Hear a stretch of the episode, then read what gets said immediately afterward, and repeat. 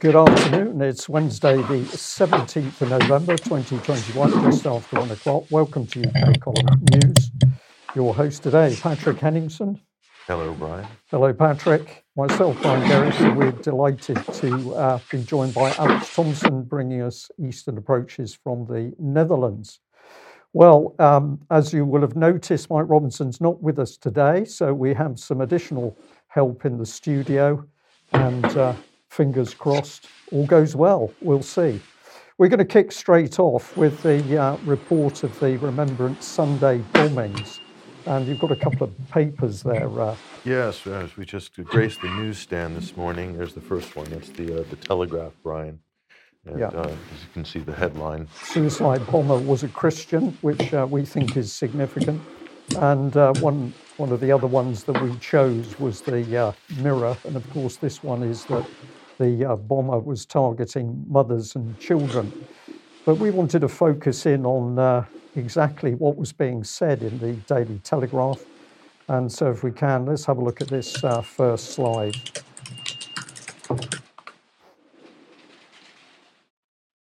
Oh, we'll have, it, we'll have that up in, uh, in, yeah, in just, just coming up now. That's excellent. Uh, well, the interesting thing, we've just picked out a couple of things that were said because this makes a huge difference to the story as being told. So, the quote from the Daily Telegraph was that security sources were working on the investigation and they said that the motive for the attack was unclear. So, that's a pretty clear statement that what happened was unclear. Uh, they went on to say that yesterday, in the wake of the blast, the UK's terror threat level was raised from substantial to severe, meaning an- another attack is highly likely.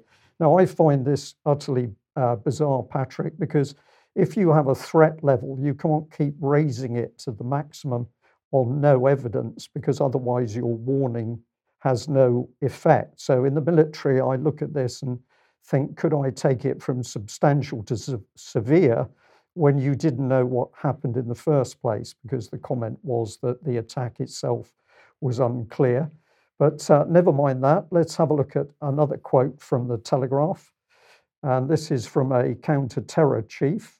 Uh, a former counter terror chief warned uh, that concern over a possible Christmas bombing campaign could be behind the raising, raising the threat level to severe. So now we've drawn in something we have no evidence for at all, but of course, this is going to unsettle the public. We've now gone from no evidence to a possible Christmas uh, bombing. And then they went on to say it's almost certainly linked to Christmas. This could be the first of several. It's hard to believe it's a one off. It's hard to believe it's a one off. No evidence as to what this attack was, no evidence as to where it leads. Um, this is playing with the public mind, Patrick. Yeah, so they, they, they have no way to establish any sort of a pattern of, of events or anything like that. So it's maybe, could be, possibly. And then they're saying, but we think it's part of a, yeah. a pattern. So you have a debate when you look for the evidence to support what's happening here. We, we can't see it. And of course, the Telegraph goes on to deliver uh, two full pages, which we're going to label fear propaganda uh, because we've got lots of gory pictures of the car uh, burning. Um, presumably, that's with the uh, bomber still inside. It's supposed to have ignited while he was in, in the car. The taxi driver was lucky to get out. Uh, but uh, the Telegraph really going for it with these pictures. And of course, all of the text in the articles is a created story. Um, well, if that's the Telegraph's approach, let's go straight on to the Mirror. And uh, that very emotive headline, Bomber Who Targeted New Mums and Babies. This reminded me of sort of the First World War propaganda against the Germans, of the Germans, I think, bayoneting babies. Um, the police said he switched his deadly intentions to Liverpool Women's Hospital after his route in a taxi was blocked by traffic. Um, well, did he? They have no idea, but maybe their guess is right. And then a senior, senior former intelligence source said that the bomber intended to enter the hospital and trigger his device, but for some reason it went off early. So lots of supposition there, but now we've got a nice emotive thing. Uh, we've got a man who's apparently converted to Christianity from Islam. Yes, well, remarkable. Incredibly uh, remarkable. That's a rare occurrence. Yeah. So uh, um, you, sh- you, should be particularly afraid of that type of convert, uh, according to the authorities and the mainstream media. Yes. Particularly dangerous. Particular. So we've got the Christians. You convert to Christianity, you become a bomber, but you're a bad guy anyway because you were working for Islam previously. Uh, we've got a nice bit of friction. The reason we're emphasizing this will, will become apparent as we go on through the news.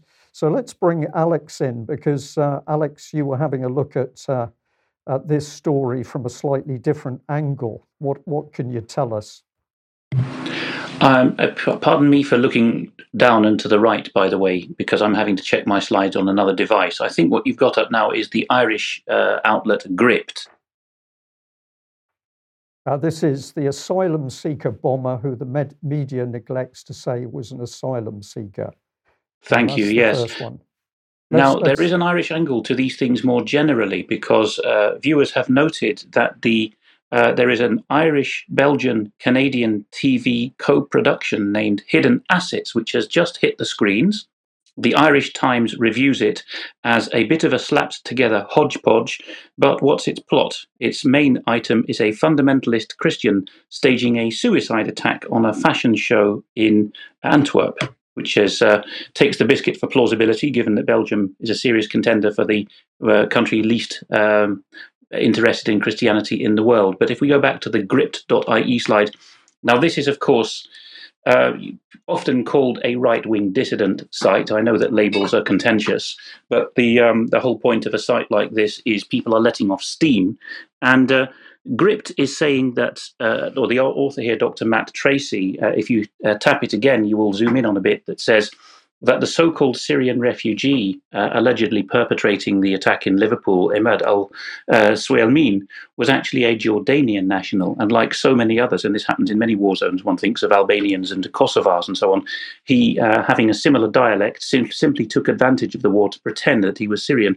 So, with Vanessa Beeley's reporting and others in the background, one might ask whether he was prepped for something right there, given the amount of Western spookery and troopery going on on the Syrian Jordanian border area.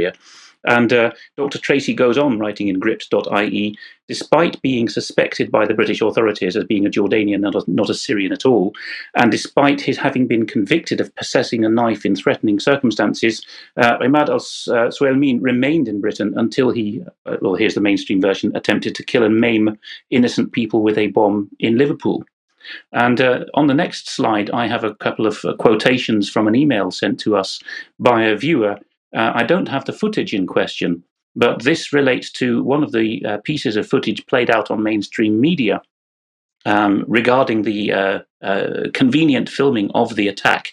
And the viewer writes So, a couple of scousers, for those out, watching outside Britain, that's the nickname for people in Liverpool, with a handheld camcorder or digital camera with the radio on, just happened to be filming the front door of Liverpool Women's Hospital from a window opposite. As you do, comments the viewer, when by a most remarkable coincidence, a taxi with an alleged suicide bomber inside pulled up and exploded.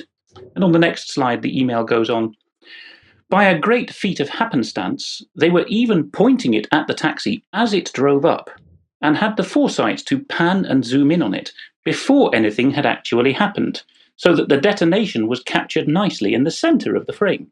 I wonder, concludes the viewer, do those Liverpudlian gentlemen film every car that pulls up at the hospital from their window opposite?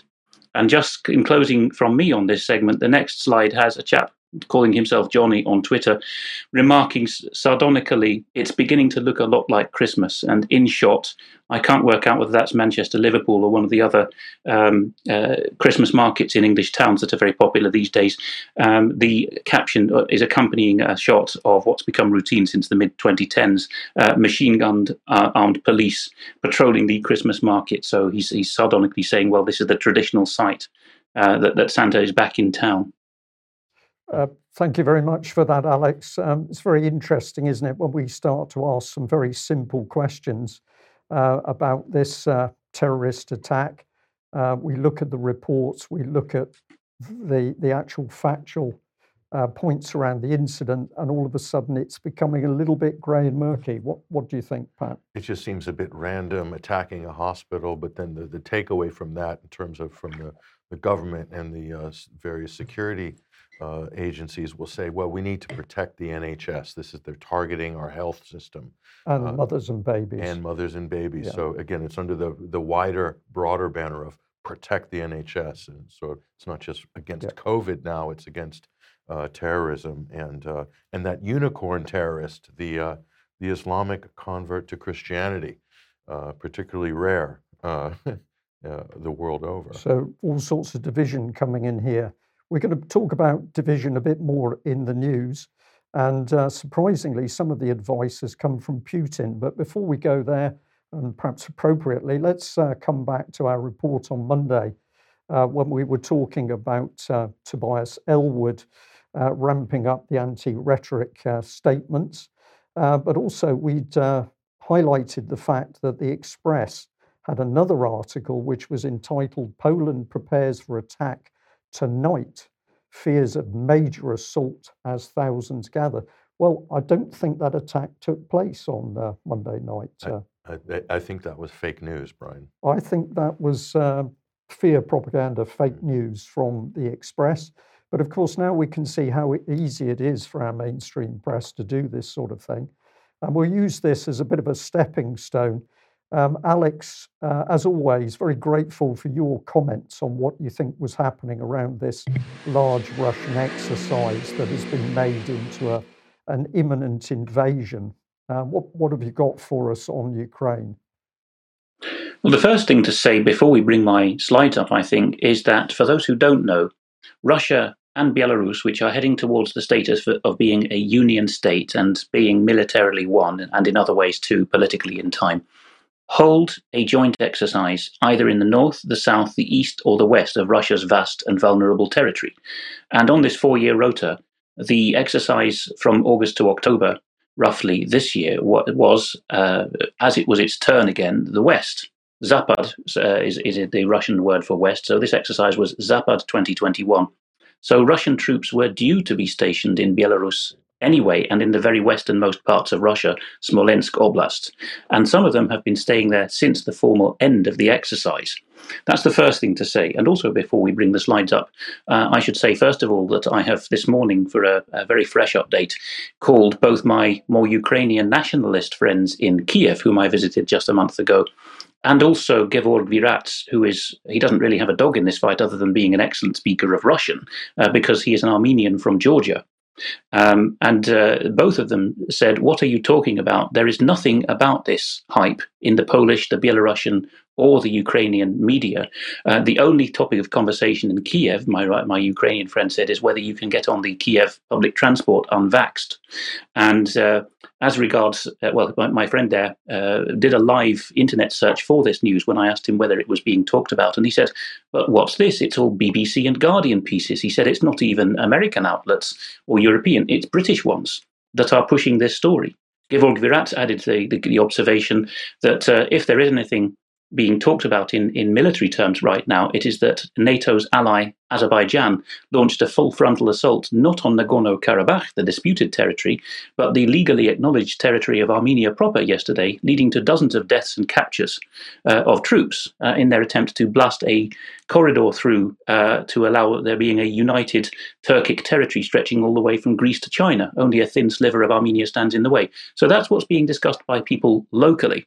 And both of them dissolved in laughter when I asked whether they were actually wound up about the prospect of an imminent Russian invasion uh, right there on their doorstep. Now, if we go to the slides I've prepared for this, First of all, here is a shot, and Patrick will be interested that once again the US Defense Secretary Lloyd Austin is unmasked in this shot, but he's in Kiev this time.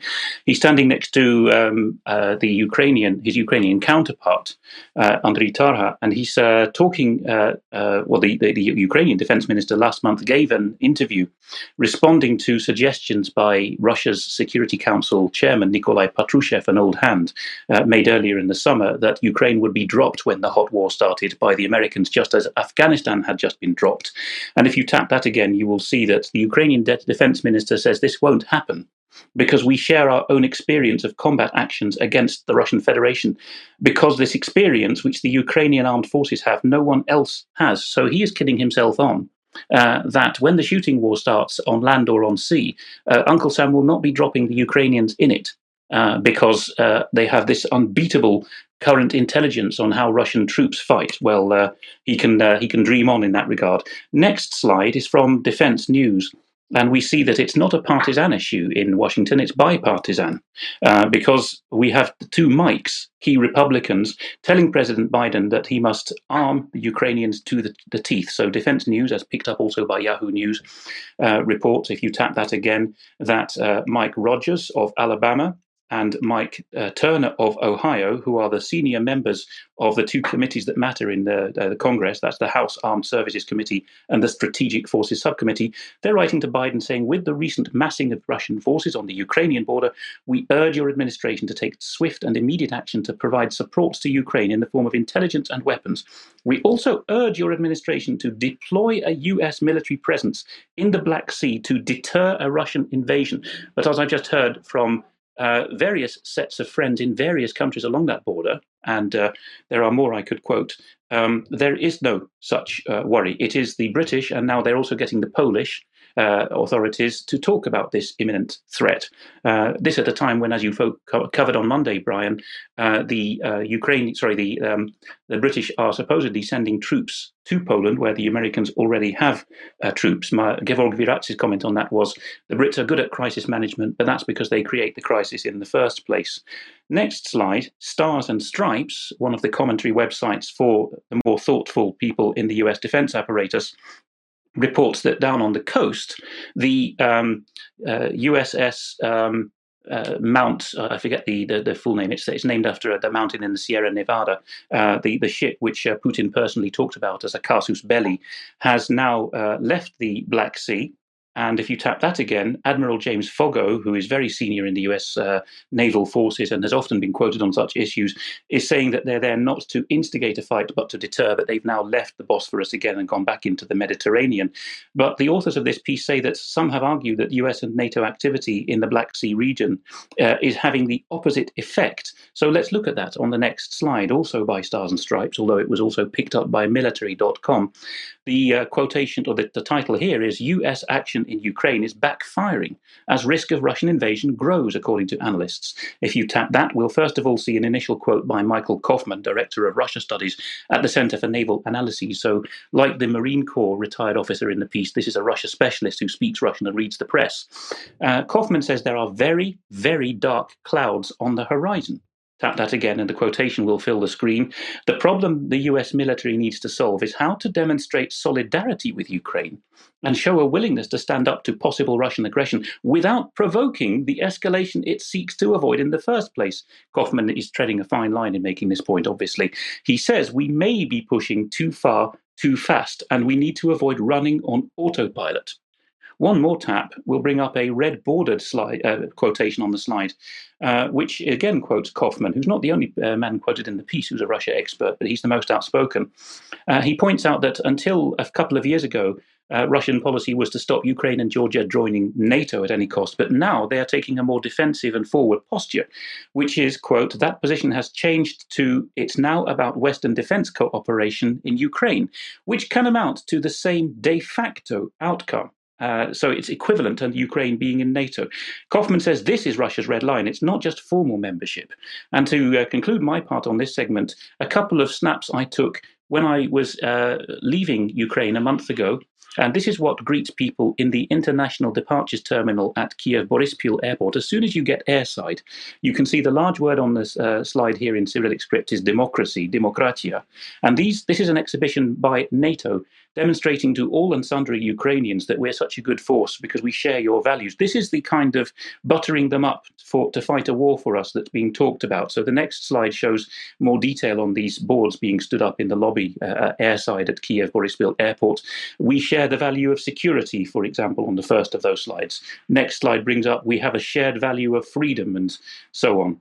Um, so you can see what's going on there. And I think we also at that point included uh, a shot which I took from the air as I was leaving Odessa down in the south, a Russian speaking, largely pro Russian part of Ukraine for, the, for a bit of uh, balance here.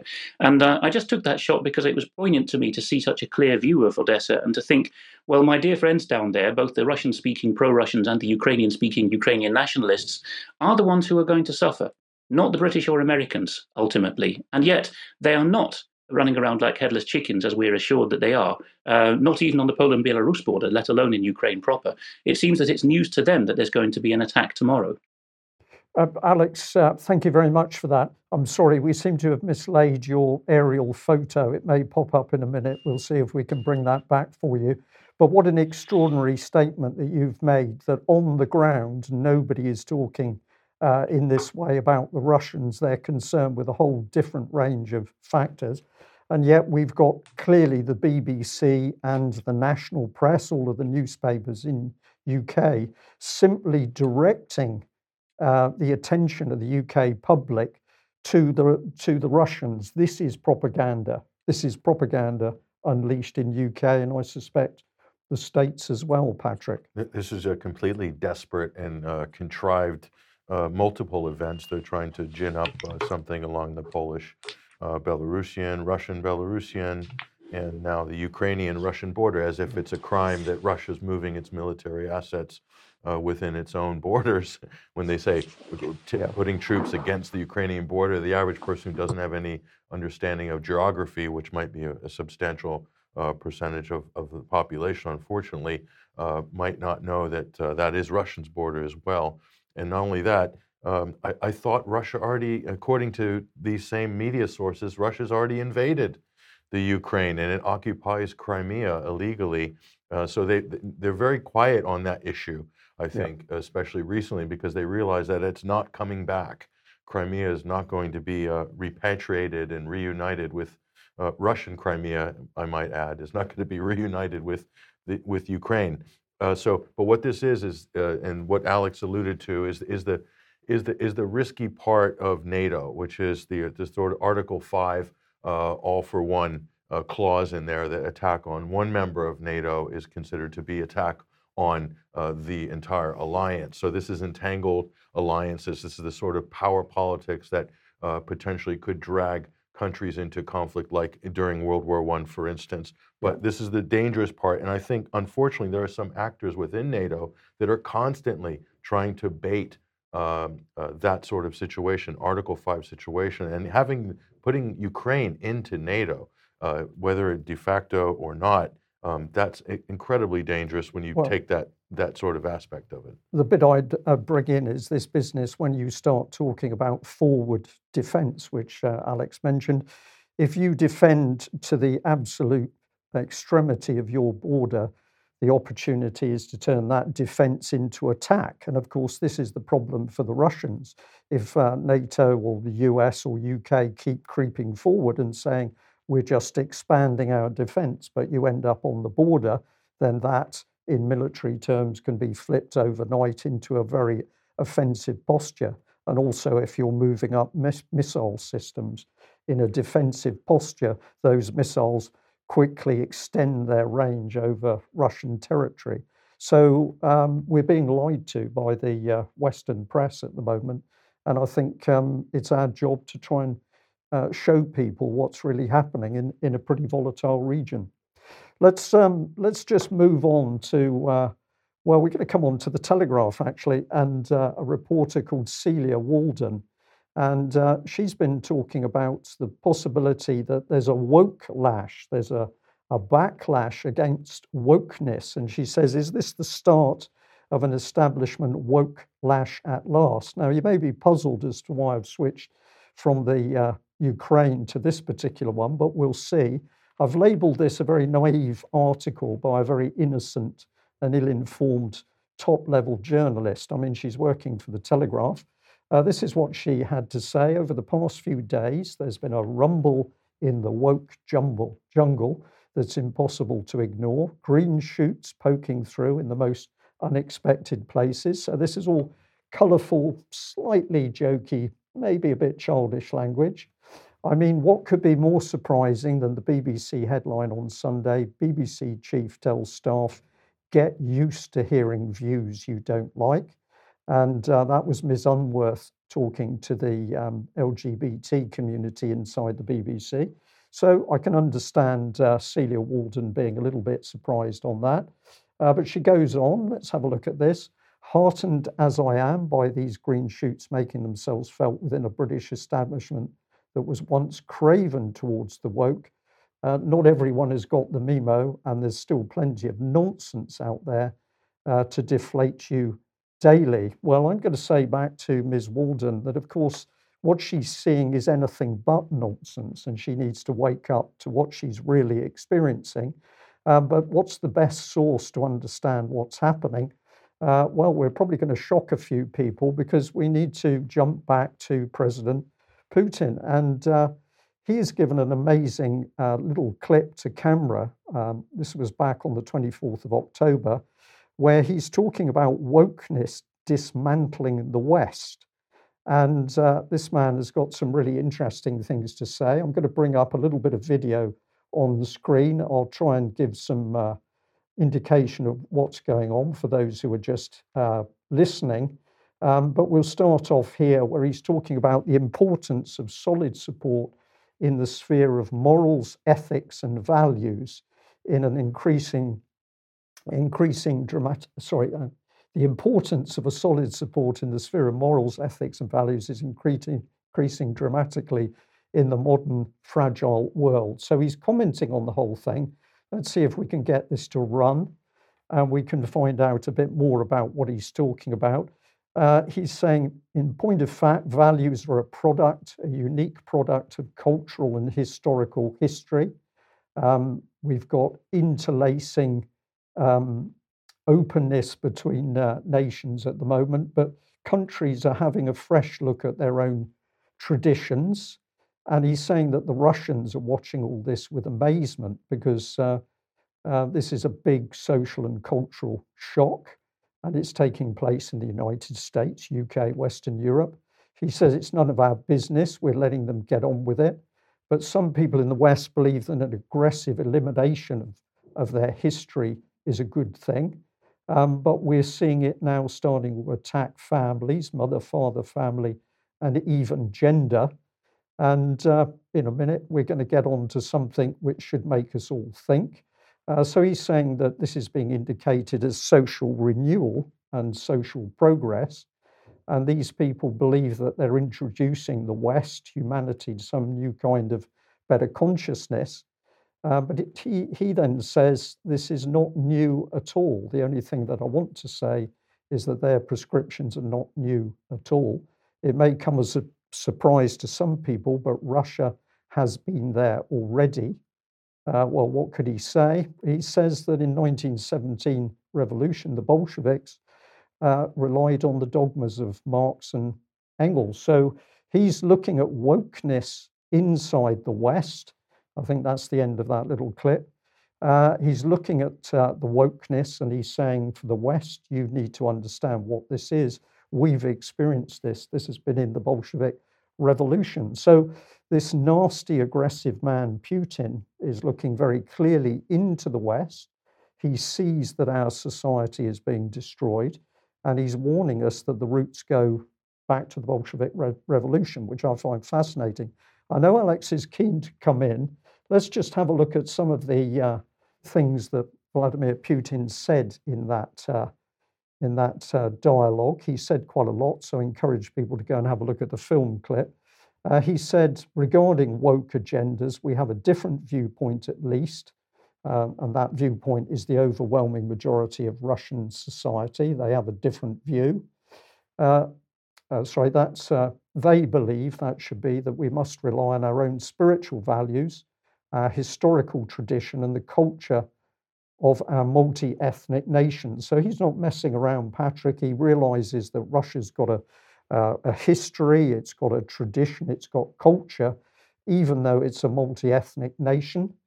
Uh, he says that after the 1917 revolution, the Bolsheviks, relying on the dogmas of Marx and Engels, also said they would change existing ways and customs and not just political and economic ones. The very notion of human morality and the foundations of a healthy society. So they were going to attack the whole of society. There was no question about this. The destruction of age old values, religion, and relations between people, up to and including the total rejection of family. We had that too. He's saying we had this attempt to reject the family in Russia, and also encouragement uh, to inform, to get people to inform, inform on their loved ones, which is pretty vicious stuff. And then he, he says all this was proclaimed as progress, which is exactly what we're being told in the West now.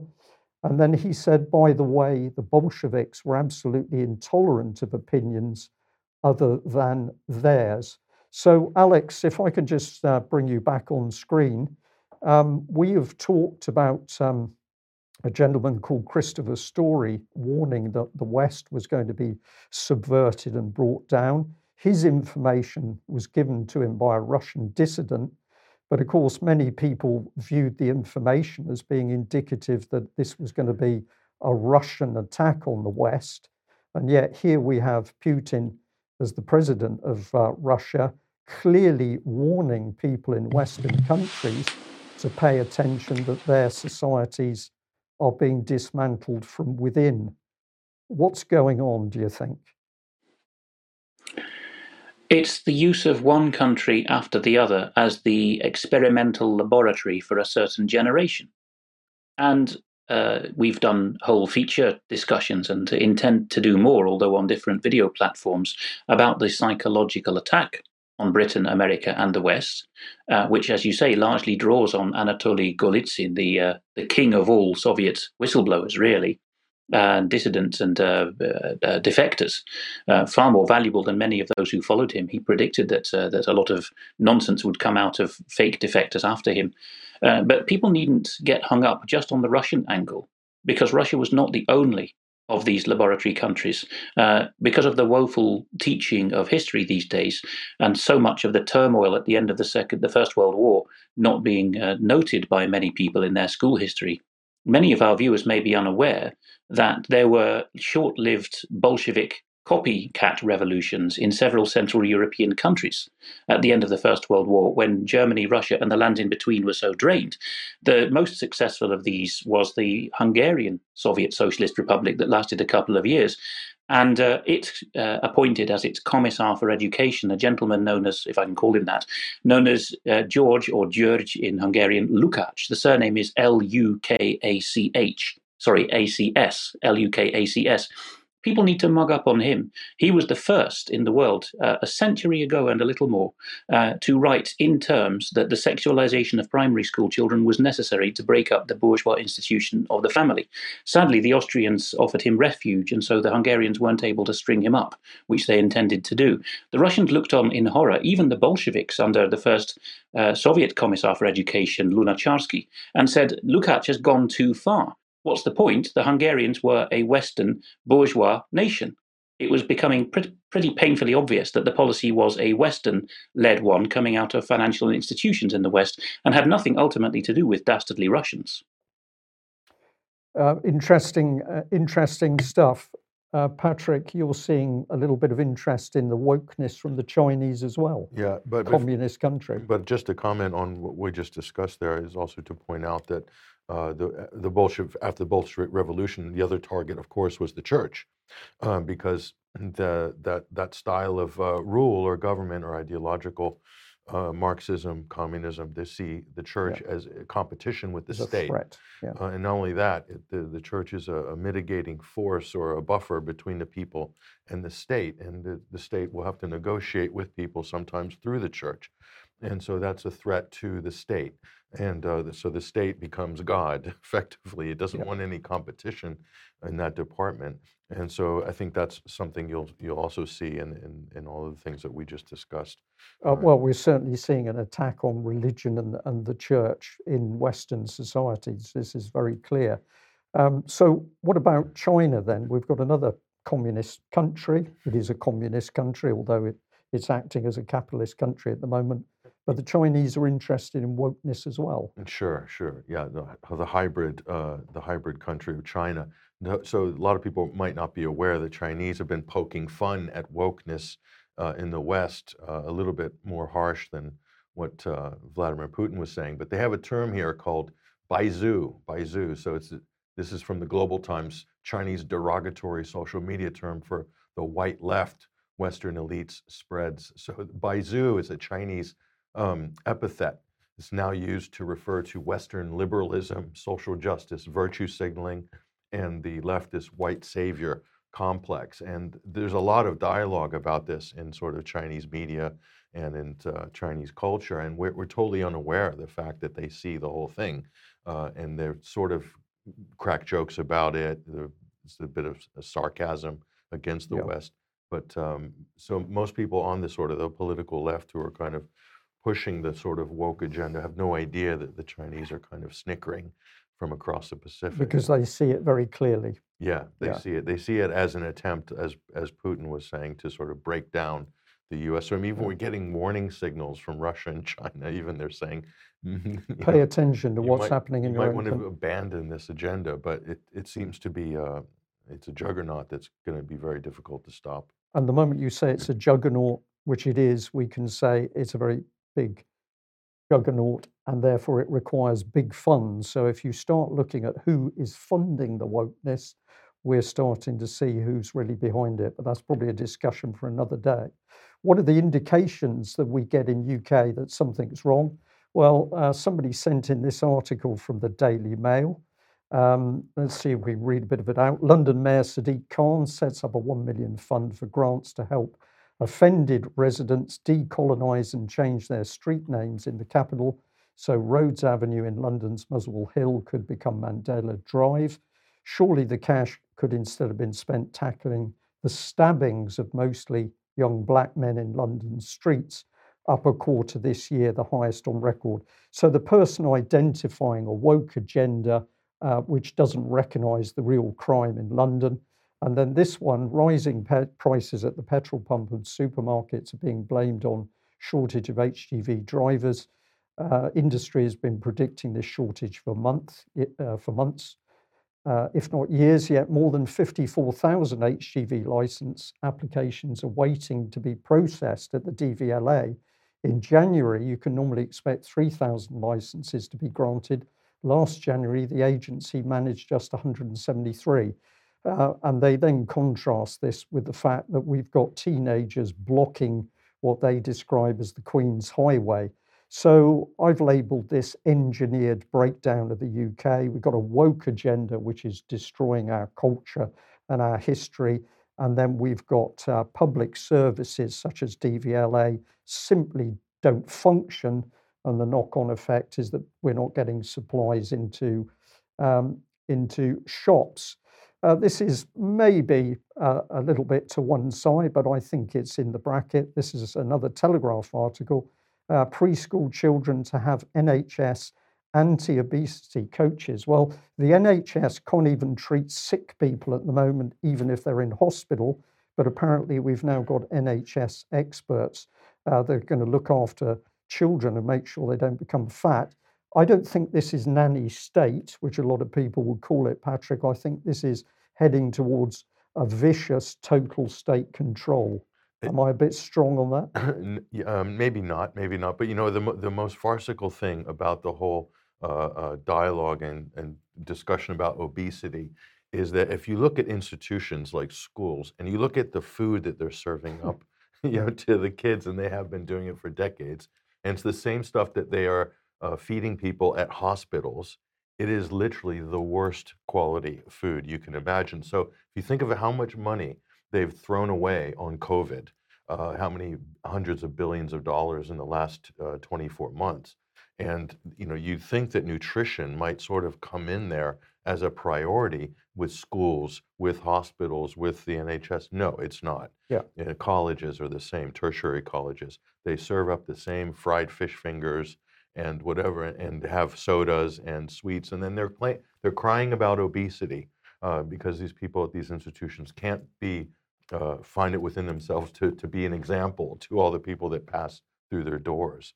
and yeah. provide them with something healthy. Anecdotal story to, to add to that one I know of a primary school where they took immense care over their menus to bring in fresh products and uh, uh, prepare really excellent food.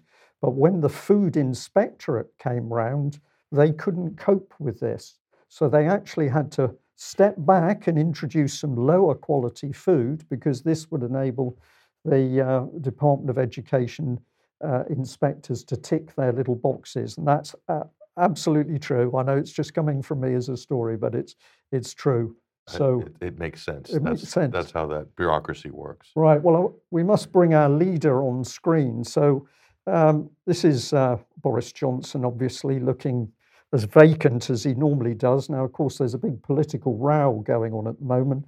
Well, we're told there is. Uh, but I want to ask the key question in light of the advice that President Putin has given us. Um, is, are we dealing with a Tory here, or are we dealing with somebody who's got the Bolshevik? Cut him in half like a stick of rock, and it says Bolshevik. I was thinking more like a, a raging Trotskyite, but uh, if you want to use the B word, uh, go right ahead, Brian. Uh, well, I've used it simply because uh, this is what uh, Putin was coming in, but maybe we should be looking at Tro- Trotsky. And I think if if my memory serves me correctly, if we go back to John Prescott, he he was labelled publicly a couple of times as a Maoist, which was very interesting. Uh, but we'll save that for another day. We just wanted to give people an overview of what was going what's going on in the country at the moment. So we've come up with a UK column wiring diagram, as I like to call it. Uh, we've definitely got a psychological attack going on. And the key part of that, the government is telling us to be afraid. We can't be afraid now and again. We've got to be afraid constantly. Uh, we've also got to trust the government at the same time to protect us. So the government is full of fraud and corruption. We're not being told the truth about overseas politics, uh, but we must trust the government because even as an adult, you can't protect yourself. We've lost that ability. Um, so, what should we be afraid of? Well, we've got to be afraid of climate change. Uh, we've certainly got to be afraid of terrorism because we now know the threat is severe and those terrorists are going to be leaping all over the Christmas celebrations. Uh, we've got to be afraid of COVID 19. We've got to be afraid of the flu. We've got to be afraid of the Russians, obviously. And if we're afraid of the Russians, we need to be afraid of the Chinese. We've got to now be afraid of right wing Christians because they're really on a par with Islamic extremists. Uh, we've certainly got to be afraid of Islam. We've got to be afraid the NHS is collapsing. We've got to be afraid of the unvaccinated. And really, by the time we get this far around the circle, we're going to be afraid of our neighbours. And we've now got articles appearing in the press where uh, so called professors are saying you, you shouldn't trust your own instincts. And of course, if a person doesn't trust their instincts, they're rapidly heading towards being lost. Um, so we've also got to be frightened of the government because the government very frequently now is saying, you're going to do what we tell you. And if you don't, those police are going to be knocking on your door. Uh, but at the same time, we got the dichotomy we've got to trust the government. So this gives us a bit of cognitive dissonance. This uh, destabilizes the population. So that leads to the be afraid constantly. What are we actually dealing with? We're dealing with a battle for our minds. Uh, Alex, with an eye on the clock, um, I think it's pretty obvious that the uh, public in the United Kingdom are under a pretty vicious attack uh, by the government. And of course, the government declared in its own Mindspace document it was going to take control of our minds. And in the COVID uh, so called pandemic, we've had the SAGE and the SPI-B teams boasting that they can use applied psychology to make us more fearful directly. This, this can't be accidental. Indeed, it isn't, Brian, and we have quite mainstream academics pointing this out. Uh, the best of them is a Belgian, Dr. Matthias, that's M A T T I A S, and the surname is De Smet, D E S M E T. who has given a host of interviews uh, which haven't been taken down even by the likes of YouTube uh, since about September, uh, putting the model together. And he's uh, a well respected uh, academic of the relevant social sciences at Ghent University, where I've personally studied at postgraduate level, one of the finest in the world and uh, the most tolerant of a range of opinions, actually. De Smet points out that what's going on is people are angsty. They are uh, they have their angst cranked up.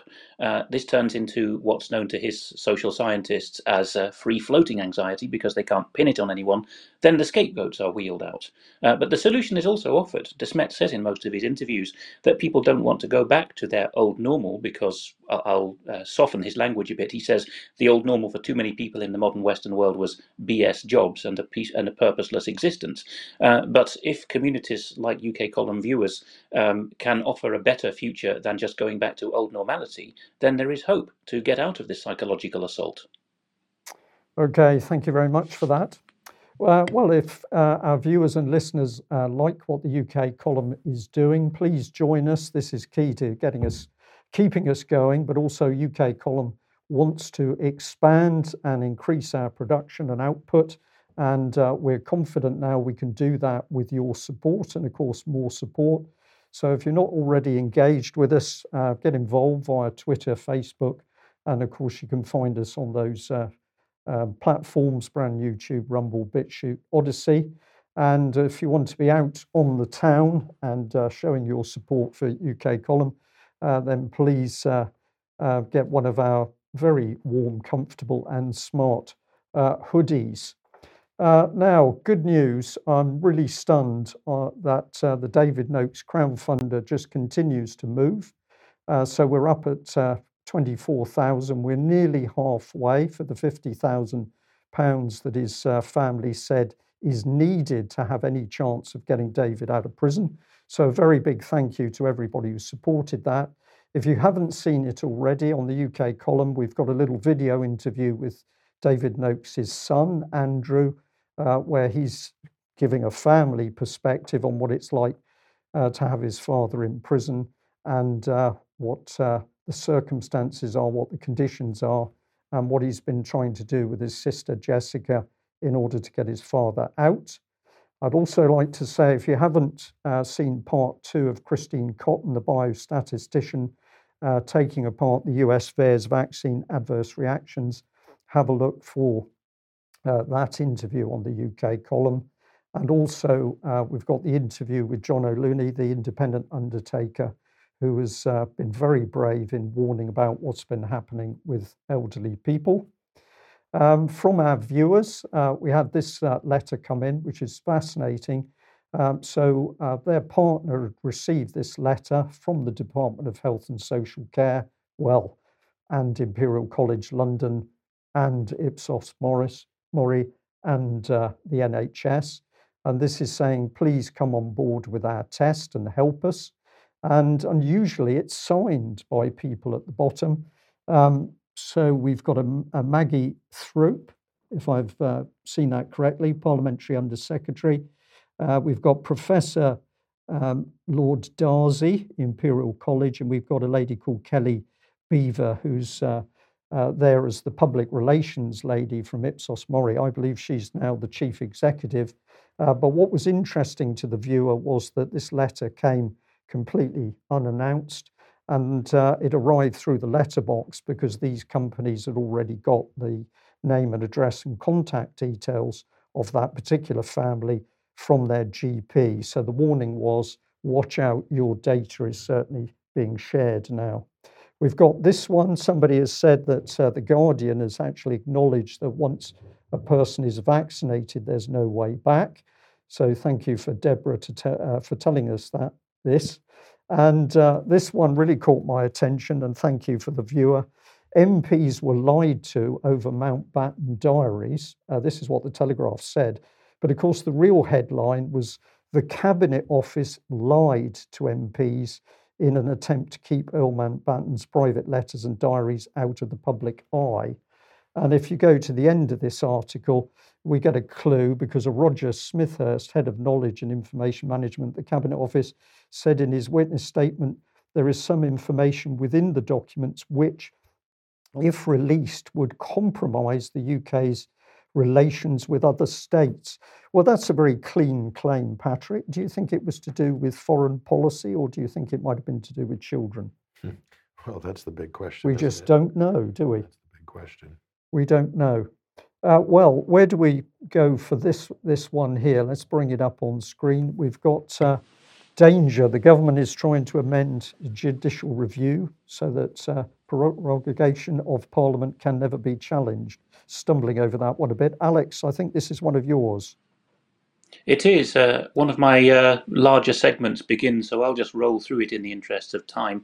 This particular tweet is by Paul Motion, who is one of the UK's, uh, more specifically the jurisdiction of England and Wales's fairly new uh, professions as solicitor advocate. In recent decades, uh, solicitors uh, can also be trial lawyers, and that's what a solicitor advocate is. Paul Motion has been keeping tabs on the uh, progress through the committee stages of the government's current uh, bill on courts and judicial review uh, which Mike has previously focused for us. If you tap that again, it's slightly blurry because I only took it uh, from Mr. Motion's uh, screenshots. But the first uh, tap will bring in then uh, that two uh, Conservative MPs who are also, at least in one case, government ministers, Sir John Hayes and Tom Hunt, have moved that the following clause be added to the uh, bill as it currently stands, and it's entitled Exclusion of Judicial Review of Prorogation. So, if people remember the hoo ha that went up to the UK Supreme Court about whether the Prime Minister could uh, ask the Queen, basically tell the Queen to dissolve Parliament at a politically opportune moment, uh, they're now saying that courts or tribunals are not allowed to question the government. There's been hints of this from the Attorney General in recent interviews, uh, which have already got the legal establishment groaning. And if you tap that once more, you'll see that another motion by other members uh, to amend the bill is that if there's any judicial review proceedings, this is people, I know it's not done in Britain with its uh, lie of parliamentary sovereignty um, as much as it has in other countries, but it is part of Britain's heritage, both England and Scotland, that if you think the government or one of its executive agencies has broken the law, and the US, as Pat will confirm, is very much in this regard uh, as well, you, t- you ask judges to look at it. So, what's being suggested by the MPs who've tabled this amendment in committee is that it's enough for a minister simply to say, I intend to say in the House in future that this is not justiciable. In other words, judges aren't allowed to look at it. That's enough to cancel it getting to judicial review.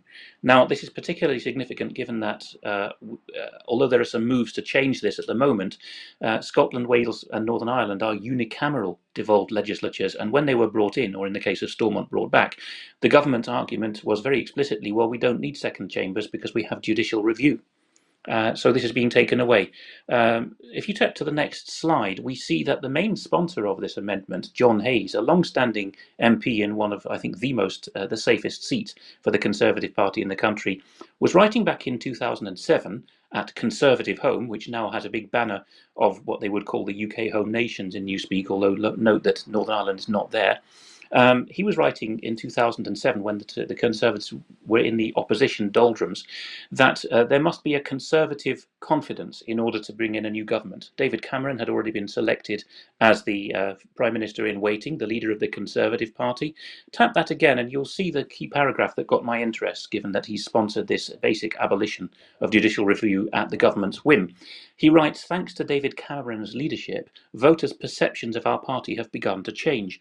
The parody of conservatism, sometimes given substance by the style and preoccupations of those liberal individualists that occupy our party, is being replaced by a communitarian, compassionate, and patriotic authentic Toryism.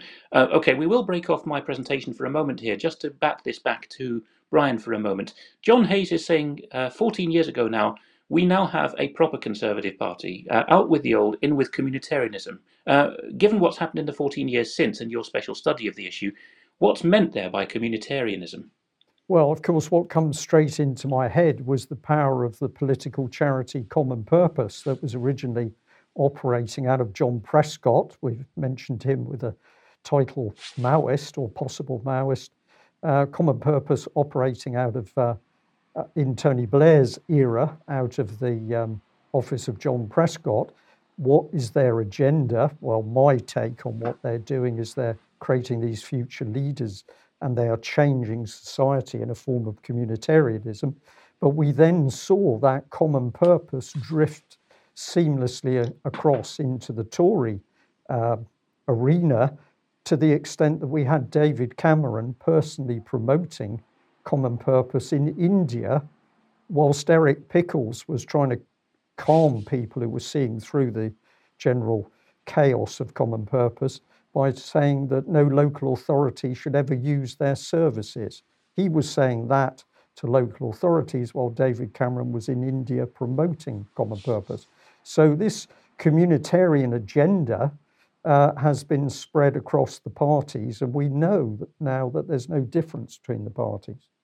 It's, it's also to generate a, a new crop of loyal apparatchiks and yes yeah. people in all the different agencies, institutions, and departments, yeah. and to push out any potential genuine leaders or anybody with any sort of potential populist appeal. Yeah. That's also. Uh, it's like it's it's yeah. it's like a cuckoo. Common purpose has acted as if it was a, a cuckoo or a Trojan horse, got in amongst the grain of society, political, corporate, public sector, got its future leaders in place, and they are the ones now uh, oft, well, often because of the number of them pulling the strings. And of course, they're very keen on the woke agenda. Uh, have I hit the nail somewhere on the head, Alex?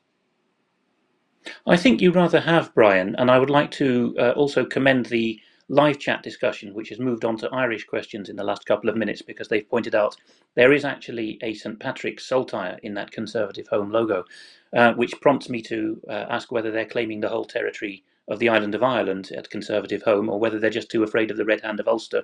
But uh, that's also relevant because you were talking about Mountbatten a moment ago, and uh, I think the Cabinet Office is, as usual, killing two birds with one stone linguistically. And I think that the real country with whom we'd have problems uh, if the, the Mountbatten diaries came out in full is the Irish Republic. But perhaps more of that another time. Let's go on to my next slide. Um, this is the historical background to why judicial review is important, even in a jurisdiction like England and Wales, where minimal use was historically made of it because of the doctrine that Parliament bosses the courts around, which is a false doctrine. Anyway, Ernst Fraenkel, and a, a special hello to our viewers on BitChute, who uh, some of whom will be pointing out that he was a Jewish socialist and therefore probably the devil's spawn. But Ernst Fraenkel, to give him his due, uh, was actually the only uh, German lawyer of substance who saw the first five years of Nazism uh, implemented, and he wrote the best, the best reflection from close up as a defense lawyer of how the, the, the rule of law in the historic sense was abolished in Germany, and he wrote it in the form of this book, The Dual State. His main contention is that uh, proper courts coexisted with political courts. Tap that again, and you will find the key quotation. There's actually a whole section in this book on why the Third Reich abolished judicial review very early on. But from another part of the book is this key sentence uh, which is so important to what's happening in Britain, in Britain and America right now. He says that the significance of procedural questions, so not material law, not the letter of the law, but how you try people fairly, he says that is by no means inferior to questions of substantive law.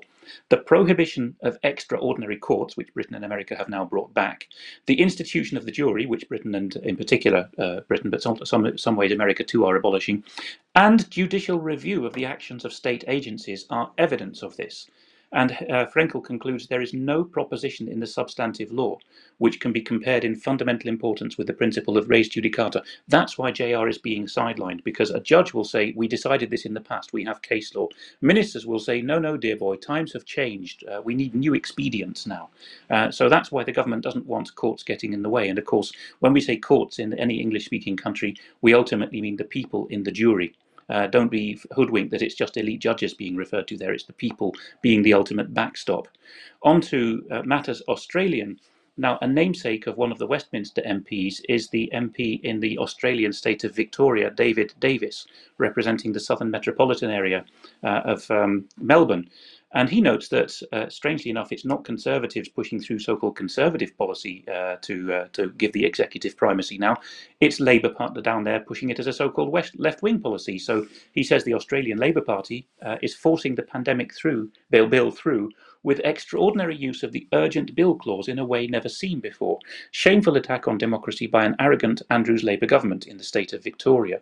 Uh, tap that again, and you will see the screenshot by Mr. Davis uh, of the provision there. And again, it's it's uh, if we believe in party politics, which we don't at UK Column. And then this is supposedly the other end of the spectrum, uh, so it's Labour rather than Conservative this time What do they say? At any time, uh, this is what's being tabled now uh, in Victoria, at any time following the introduction of a bill, a minister may, without notice, declare a bill to be an urgent bill and move that the bill be treated as an urgent bill. No amendment will be permitted to the question. When a bill has been declared urgent, the second reading debate and all subsequent stages may proceed immediately or at any time during any sitting. There will be no time to research, no time to be lobbied by the uh, constituents or by anyone, anyone else. It will proceed straight to a vote. Up to Finland. Uh, here I have put in purple on the slide uh, a summary for people because it's a Finnish news outlet, UMV Lehti. Uh, the, there, this camper van here is parked uh, on the uh, market square in Helsinki where the presidential palace is. And uh, the president, Sauli, Sauli, Niinistö, can see this from his window. This is a 55 year old uh, lady lawyer in Finland called Jaana Kavonius, which uh, many of the woke brigade like to mock and call a, a fly by night because she's done things before, like dress up as Princess Leia as to, raise attention to political issues. Here, she's on hunger strike in this camper. Uh, she asserts that her seven children have been subjected to murder attempts by what she calls a mafia led by President Niinistö and the Prime Minister, uh, who is this uh, notorious Sanna Marin, who uh, some commentators say looks and behaves like a girl, uh, a small child. Well, um, Jaana Kavonius says that the most recent murder attempt on her children was an attempt made in May on the life of her seven year old child. So, for that alone, she's drawn attention and probably protected her children. We're going to listen now to what she said in English while she is in, uh, it's embedded in the article on screen as a video at around minute 42 in the video. She is talking here about why she's on hunger strike. She's already by this point said that the president and the legal establishment are a mafia, that there is no law, and that the mainstream papers, led by Helsingin Sanomat, Finland's paper of record, didn't even take a paid advertisement by the Hungarian government explaining why they were going against EU legal supremacy, because that couldn't be debated in Finland. Uh, so she explains at this point, with the long list of names which you'll hear at one point the president, the prime minister, and the legal establishment, how they've mounted an unlawful coup and what she intends to do about it. Finland is not legally a member of the EU and has never been.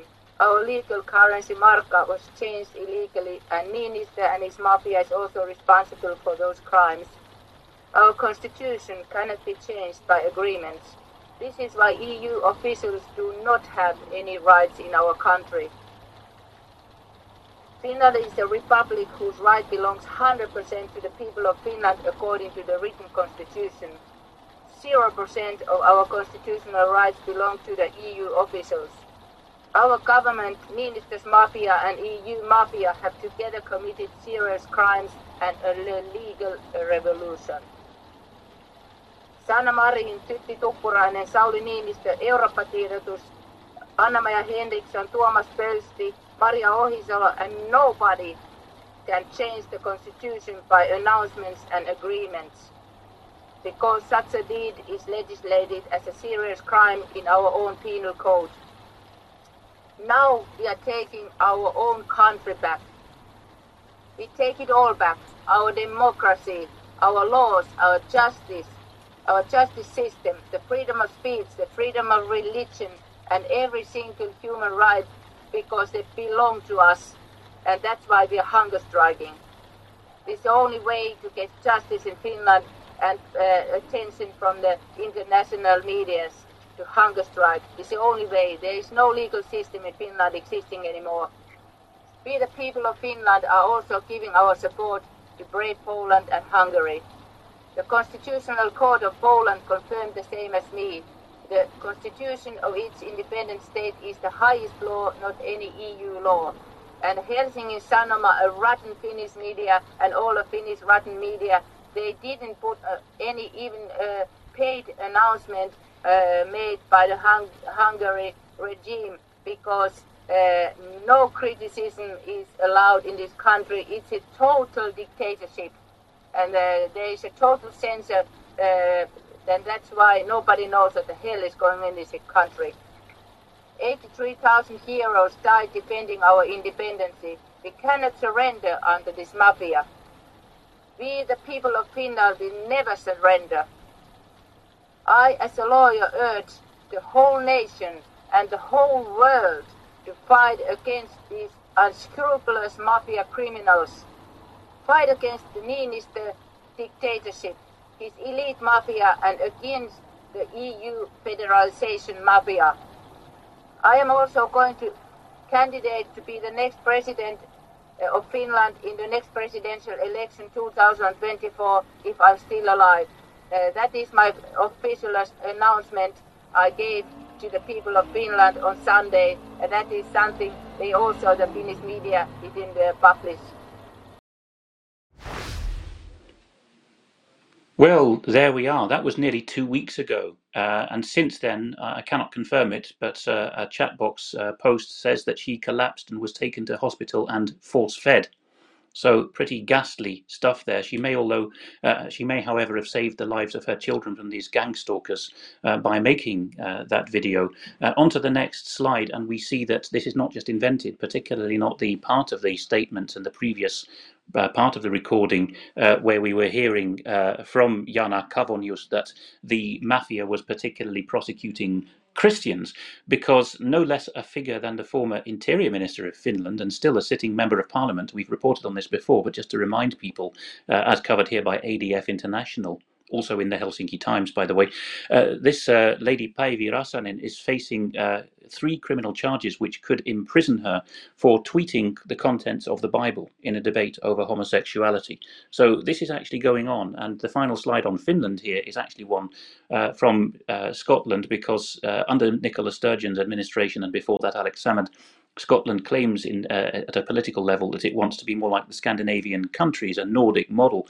And uh, sadly, part of that model, which Scotland too is moving towards and dragging the rest of the British Isles in its wake, maybe, is this idea that we follow top down orders and consensus from heads of professions, which David Scott was recently talking about, managerialism.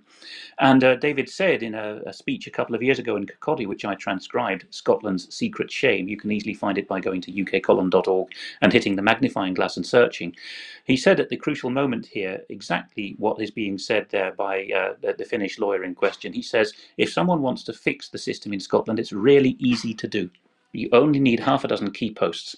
If you can put half a dozen people in that you can control in the right posts, and he names the various legal bods, or if you have a dozen senior judiciary, you've easily got it covered. You don't need many people, and the system is so hierarchical that it cuts off any progress. Uh, I had a piece on France and Austria, but perhaps either uh, Brian or uh, Pat would like to come in and respond to anything that's been mentioned just recently. Uh, well, my immediate response, Alex, is that of course that an attack on our system of law um, fits the overall plan completely. We've got to uh, we've got to break law and order down. We've got to make sure that there's no uh, justice. We've got to victimize the victim. Um, all of this makes sense if your objective is to make sure that the UK as a Western nation or Scotland as a as part of the, the UK can no longer function. This, this is a planned agenda. Yeah. Take us through France very quickly because France gives us a nice introduction to move on to Patrick's uh, next segment. The casual observer might just look at this, for example, here it's Euronews putting the news out on Twitter and think, oh, well, never mind, uh, not very significant. It's covered by Euronews as Macron changes the colour of the French flag and suggests that it's only of interest to historians and vexillologists or flag fans. Um, what happened here is that Valéry Giscard d'Estaing uh, lightened the colour of the blue part of the French tricolour in 1976. The French Navy, you'll be interested to know, Brian, stuck with their old navy blue, bleu marine, uh, and uh, now France has quietly and unannounced gone back on all uses of the flag to the darker, the, the true navy shade of blue. But there's a problem here. Next slide. Le Parisien, picking up on another mainstream outlet, Europe 1, which first covered this news, reports it as Macron has changed the blue on the French flag. And if you tap that again, you will see that it's a detail which has gone largely unnoticed and which was not officially announced. Um, tip, tap it one more time and you'll see in full screen the original piece by Europe 1, uh, which is picking up on what two journalists found uh, in a book that's come out about the Elysee, the French palace. The key point is a couple of obscure guys in the palace uh, the, the head of administration for the presidential staff, uh, put this out uh, very quickly, uh, very quietly, the day before Bastille Day last year, 2020. But it's noted that uh, this was perhaps nudged along by the French admiral and navy officer team that was at that time the rotating general staff contingent in the presidential palace, as if it was just the old the sea dogs getting their own colour back. Um, but there's sadly a little more to be mentioned, which is that the dark colour of the flag, the dark navy blue, was brought in not in the French Revolutionary year in 1789. So the assertions of Europe 1 and the Parisien, the rest, Euronews, that it's a nod to the revolution, can't stand. Uh, it was actually 1793 that this flag came in. 1793, if you've read any history, is the year of the Revolutionary Terror being at its height. It's the year when Robespierre was having all the heads chopped off, and then his own head, head got lopped off as uh, uh, in in the struggle because, as usual, the revolution eats its own children. Macron's actually brought back a flag which was brought in in the year when a, a, large number of people, conservatives, Christians, and just general patriots of many shades, who didn't go along with the extremities of the revolution, were losing their heads, heads to the guillotine. Yeah, Alex, uh, this will be another extraordinary um, coincidence, but just very quickly, uh, explain the uh, this one, uh, and then we can move on to your segment, Patrick. I think that what's playing out on screen as I speak is silent footage taken by uh, ORF2, uh, an Austrian mainstream TV channel, of police uh, touring, first of all, a shop in the southern city of Klagenfurt and then making vehicle stops. Uh, Austria has gone over to uh, a lockdown uh, and so a ban on appearing in public for those who are not uh, vaccinated or recovered from COVID. So having a negative test is no longer a reason to be out on the street. Um, so they're actually having to force people to bring out their phones and uh, show them the, uh, the, the QR code, and a negative test result won't do. Uh, so that's that now being done in Klagenfurt in the southern city of Carinthia. Uh, so, the French. Uh, Alex, if I if I can just come in there because I've I've got a sharp eye on the clock. Uh, I find it fascinating that we're seeing the breakdown. It's happening in UK. It's happening in other Western European countries. It's happening in the USA. There's got to be some wider coordination to, to as to what's happening. Uh, something is driving this behind the scenes. I think we're going to have to leave a little bit of the analysis of that for for another day. Uh, but uh, why should we pay attention to what's happening? Um, well, because we've seen from history some pretty serious things, Patrick. That's right. Uh, as they say, history doesn't uh, exactly repeat itself, but it so often does rhyme. And uh, this week, a lot of people will have uh, already seen, and I'm sure this was also discussed on your program on on Monday. I don't know if we don't on this? Well, we, we, we just wanted to call that one across. If we can just come Sure, come come back and get that one on. There we are. That's Sure. the start position. sure. Show, show us your papers, please. And of course, this is alluding to the, the vaccine passport uh, issue. And so uh, a few European countries have uh, come out of the gates, Brian, with incredible enthusiasm to be the first uh, to implement what's called a targeted lockdown. So this is a, a lockdown imposed for the unvaccinated. Yeah. Uh, so this is a level of discrimination, formal discrimination that we haven't seen yet, uh, as if that's possible. But here we go. Uh, pushing out the boat is Austria, and they've imposed a lockdown for the unvaccinated. It's happened. Uh, this has now gone into policy here, and uh, Germany and the Czech Republic could follow. In fact, Germany is hot on the heels of uh, Austria on this on this particular policy. So let's just look at a, a quick video clip of the Austrian uh, uh, Interior Minister here, I think this is Karl Nehammer, uh, saying that you will not have freedom of movement unless you have your double vaccination status confirmed. Right. but we'll Mensch, der in Österreich lebt, sich klar sein, dass er von der Polizei kontrolliert werden kann. Denn wir werden in all unseren Kontrollmaßnahmen, die wir Polizei So the police will be, according to the government, the police will be enforcing uh, this sort of strict lockdown for the unvaccinated. Yeah, so the intent is there, putting it in practice, a li- little bit tricky, but once one European country can do it, then you can you can just let that cascade across the remnants of the European Union. So we're calling this the, the big yeah. pharma Anschluss. uh, basically, because uh, it's funny how this is starting in Austria, Germany, and the Czech Republic. But here's the Austrian Chancellor here. We'll just get this up on screen. Uh, Alexander Schallenberg. Uh, and this is what he says I don't see why two thirds should lose their freedom because one third is dithering. Uh, so this is literally the language being used by the Chancellor uh, Schallenberg here in, in Austria here. So back to the the Anschluss, there's the uh, flag there uh, showing the two countries are in absolute coordination on this. And here's the Daily Mail. Uh, this isn't just the Mail, a lot of uh, papers are reporting this. Germany to follow Austria's lockdown apartheid. Berlin considers new COVID restrictions for 14 million unvaccinated citizens. It's, it's rumored to be much more than that, by the way. That's a, an underestimated figure after Vienna banned those without jabs from leaving their homes. So effectively, Austria is putting them under house arrest. House arrest, yeah. That's so, how that's how I regard it. I'm of a certain age group. I can see something coming. I regard it as house arrest. It's nothing about having to stay home. It's house arrest. So what's next? Ankle bracelets here. The unvaccinated citizens banned from public transport. Uh, this is what Germany's proposing here. Unvaccinated barred from going to work, and uh, we must save the hospitals.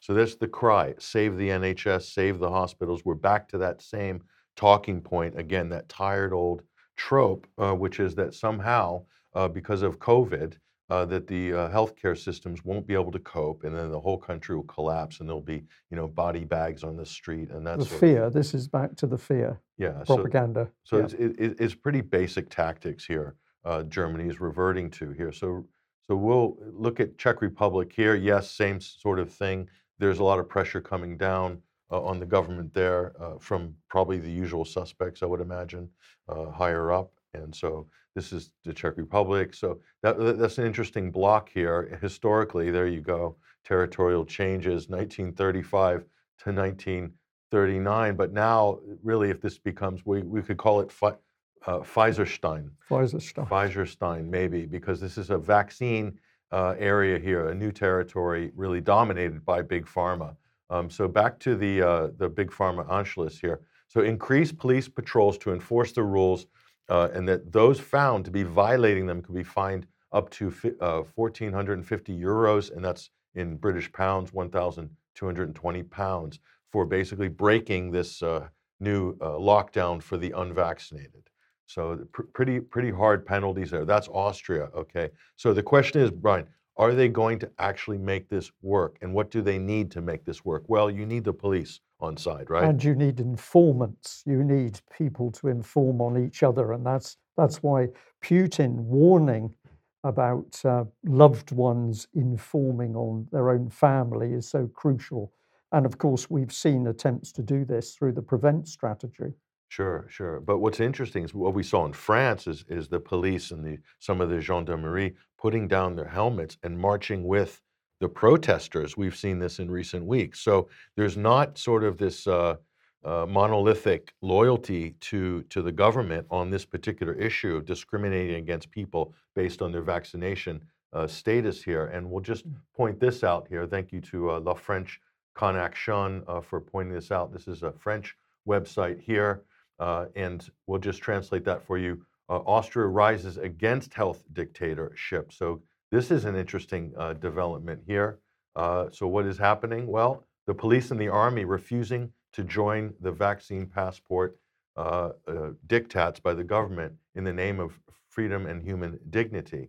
And so they will join a large demonstration against the lockdown for the unvaccinated this Saturday, November 20th. Yeah.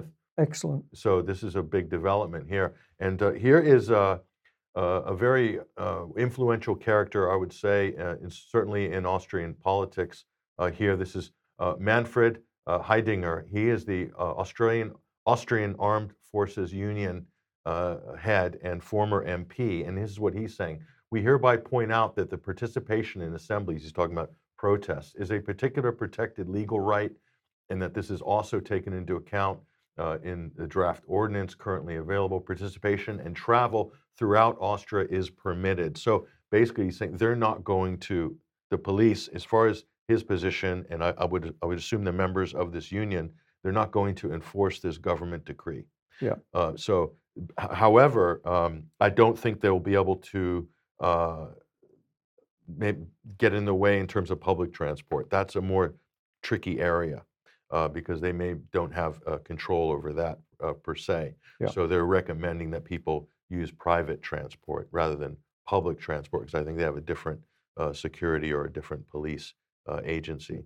Yeah, de- dealing that would with, make sense. Yeah, dealing with that. But this is a real slap in the face of the prime minister. So this is a major trade unionist who also represents law enforcement. And, and, it shows us what can be achieved when a few people in professional positions start to say, no, we're not having it. That's right. So, yeah. And, and here is the, uh, this is the protest here. This is taking place this Saturday.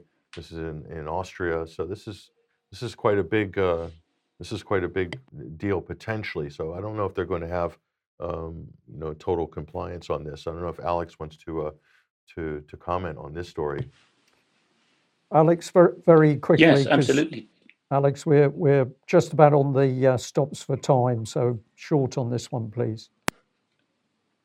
Patrick has absolutely covered the, the best article on this by the French uh, site Info du Jour, and he was quite right to draw attention to uh, Manfred Haidinger, the um, uh, union head of the Austrian Armed Forces, pointing out that actually they believe in the constitution. Uh, 20, 25 years ago, when I was uh, an Austrian uh, exchange student in Austria, I noticed that the young teenagers about to be conscripted saw promises hung on the walls of their schools by the armed forces saying, We promise that you'll only be given constitutional orders, we promise you'll never be deployed abroad.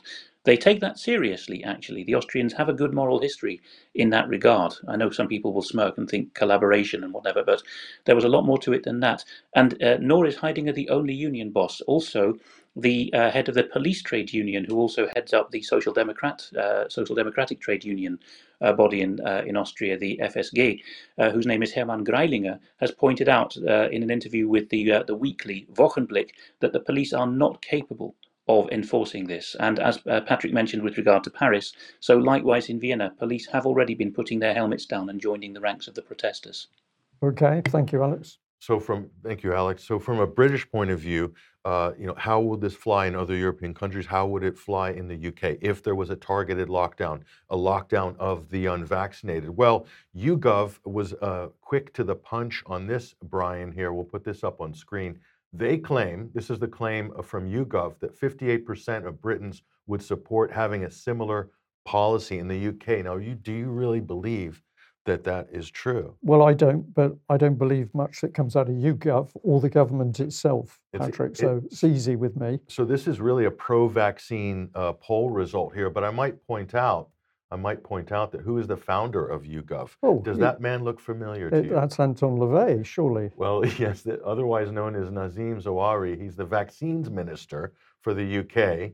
Funny coincidence there. He's also the founder of YouGov polling here. So, you know, I would question uh, the integrity. independence. And, we would question the independence. There's conflicts of interest all over the place here. And really, just getting down to the argument, which is do lockdowns work? That is the fundamental uh, question, Brian. And so, this is the Brownstone Institute here. And if you look at this, is one of many articles lockdowns fail, they do not control the virus. And what this article does is it lists a whole bunch of peer-reviewed studies that show and prove on so many different levels. Here's one that lockdowns do not work. There's another study there, and there's another study. In total, there's about 32 peer-reviewed studies on this particular article, and right. they have another database that has 90 uh, uh, articles, scientific peer-reviewed articles that prove that lockdowns do not work. So why are governments still clinging to this medieval policy. It's a weapon. It's a political agenda to create a different society. So, so I think 38, 38 studies in this in this article here. So right. I mean,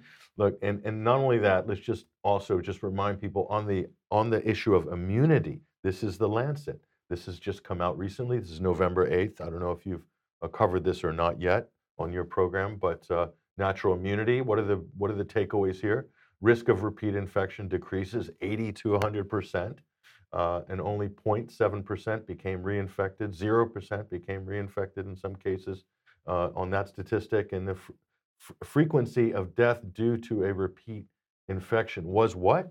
Point no, uh, 0.01%. Not 0.01%. Yeah. So, so that, that's just another knock against this, this idea that uh, A, lockdowns work, that B, people with natural immunity are, are not protected, The, those are patently false. But yet, all of the policies we're seeing by government, they're still uh, going uh, in the other direction. They're riding roughshod over the over the actual science. Right, Patrick. We're going to have to end there. I'm going to say straight off, Alex. Thank you very much for joining us. We did have quite a lot of other material to talk about, but we're on the stops for time. Patrick, thank you. Uh, what's the final message for our UK column viewers?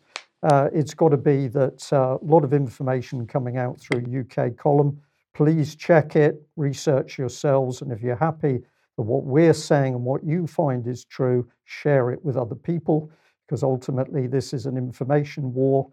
If the government's using lies and propaganda, we've got to use the truth back. And remember the famous uh, saying that action conquers fear. Don't sit at home sweating over what's happened. Do something, even if it's a very small thing. Send a letter, email, uh, get the Twitter going and uh, you will feel better as a result.